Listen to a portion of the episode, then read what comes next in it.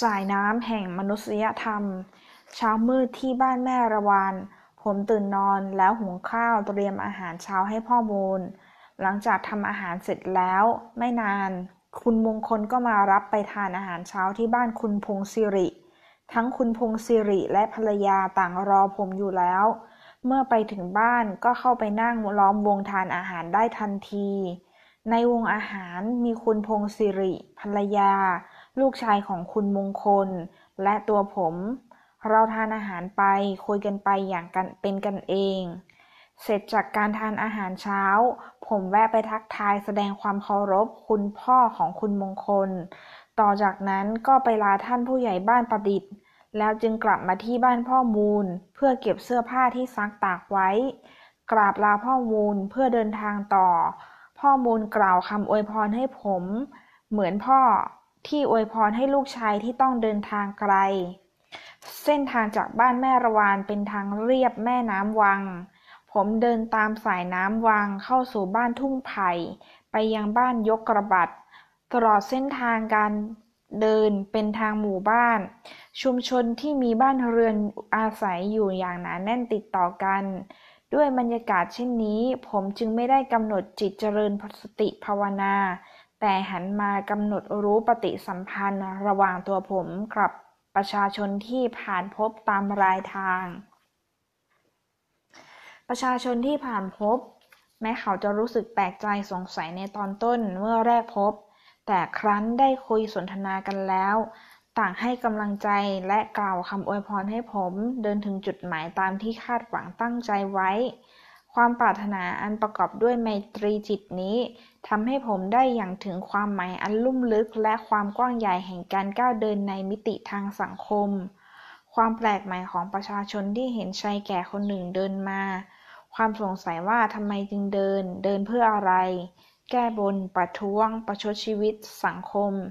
มีปัญหาครอบครัว การงาน ต่างๆ เหล่านี้ล้วนเป็นความสงสัยในใจของผู้พบเห็นที่ทำให้ผมต้องอธิบายคลายข้อสงสัยเหล่านั้น ด้วยการชี้แจงให้ผู้สงสัยมองเห็นความหมายของการก้าวเดิน เดินไปสู่การสัมผัสรู้ความหมายที่ลุ่มลึกและงดงามแห่งการมีชีวิตอยู่ ได้บอกเล่าให้ประชาชนผู้สงสัยในการก้าวเดินของผมทราบว่า ด้วยวิถีอันศักดิ์สิทธิ์แห่งการก้าวเดินนี้ทำให้ผมได้รู้ว่าความหมายอันลุ่มลึกและความงดงามของชีวิต อยู่ที่ความสัมพันธ์กับผู้อื่นและสิ่งอื่น วันนี้เมื่อเดินมาโดยไม่มีเงินที่จะซื้ออาหารกินยามหิวทำให้ผมได้รู้ว่าการให้ เป็นการกระทำที่ยิ่งใหญ่และงดงาม ชีวิตผมดำรงอยู่ได้ด้วยการให้และการเสียสละของผู้อื่นที่มีต่อผม อาหารที่มีผู้ให้ มีความหมายและมีคุณค่ามากกว่าอาหารที่ซื้อมาด้วยเงิน เพราะอาหารอันเป็นทานนั้น ได้หล่อเลี้ยงตัวผม มิใช่เพียงส่วนที่เป็นร่างกายเท่านั้น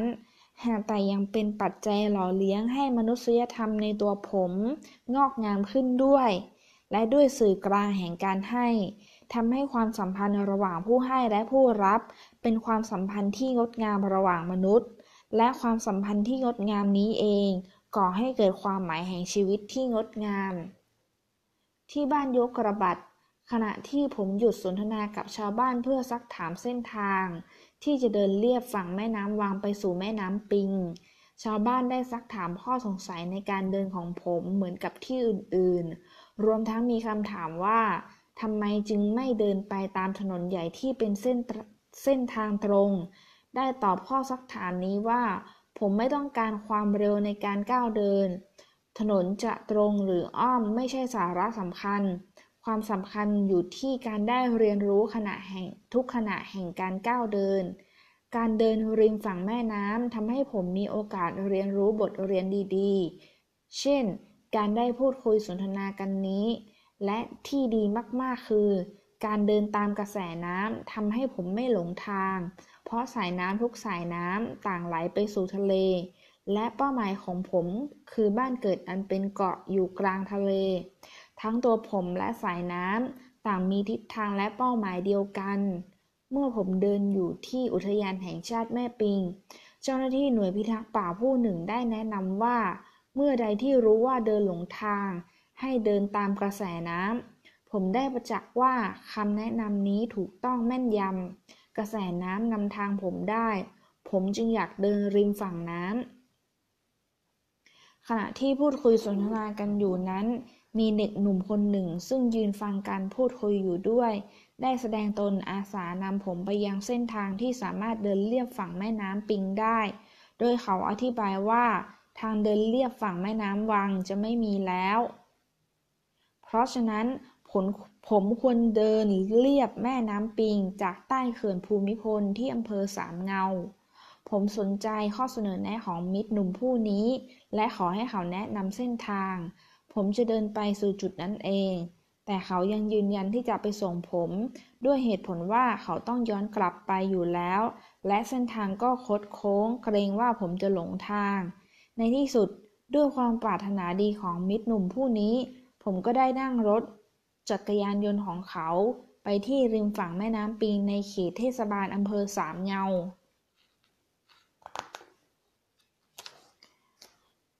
ณริมฝั่งแม่น้ำปิงที่มิตรหนุ่มนำผมไป เป็นจุดที่สวยงามมาก น้ำปิงน้ำปิงล้นฝั่ง กระแสน้ำเชี่ยวมาก เพราะเป็นจุดที่อยู่ใต้เขื่อนภูมิพล ผมขอบคุณมิตรหนุ่มของผมและขอชื่อที่อยู่เขาไว้ คุณศักดิ์สิริมีสุข คือชื่อของมิตรหนุ่มผู้นำผมมาส่งที่ริมฝั่งแม่น้ำปิงที่อำเภอสามเงา เมื่อศักขับศักดิ์สิริ ขับรถจักรยานยนต์จากไปแล้ว ผมเดินไปนั่งที่ฝั่งริมน้ำปิง มองกระแสน้ำที่ไหลเชี่ยว เมื่อโยนกิ่งไม้แห้งกิ่งหนึ่งลงไป กระแสน้ำก็พัดพาเอากิ่งนั้นไปอย่างรวดเร็ว ผมรำพึงในใจกับสายน้ำปิงว่า เราจะไปสู่ทะเลด้วยกัน เราจะพบกันที่ท้องทะเล จากอำเภอสามเงา ผมเดินตามกระแสน้ำปิงไปสู่อำเภอบ้านตาก เมื่อเดินไปถึงจุดที่มีสะพานข้ามแม่น้ำปิง ก็ได้ข้ามจากฝั่งตะวันออกไปสู่ฝั่งตะวันตก และเดินเลียบฝั่งมาจนมืดที่บ้านแม่พระยวบตำบลเกาะตะเภาอำเภอบ้านตากจังหวัดตาก ได้แวะเข้าไปขอพักที่วัดแม่พระยวบ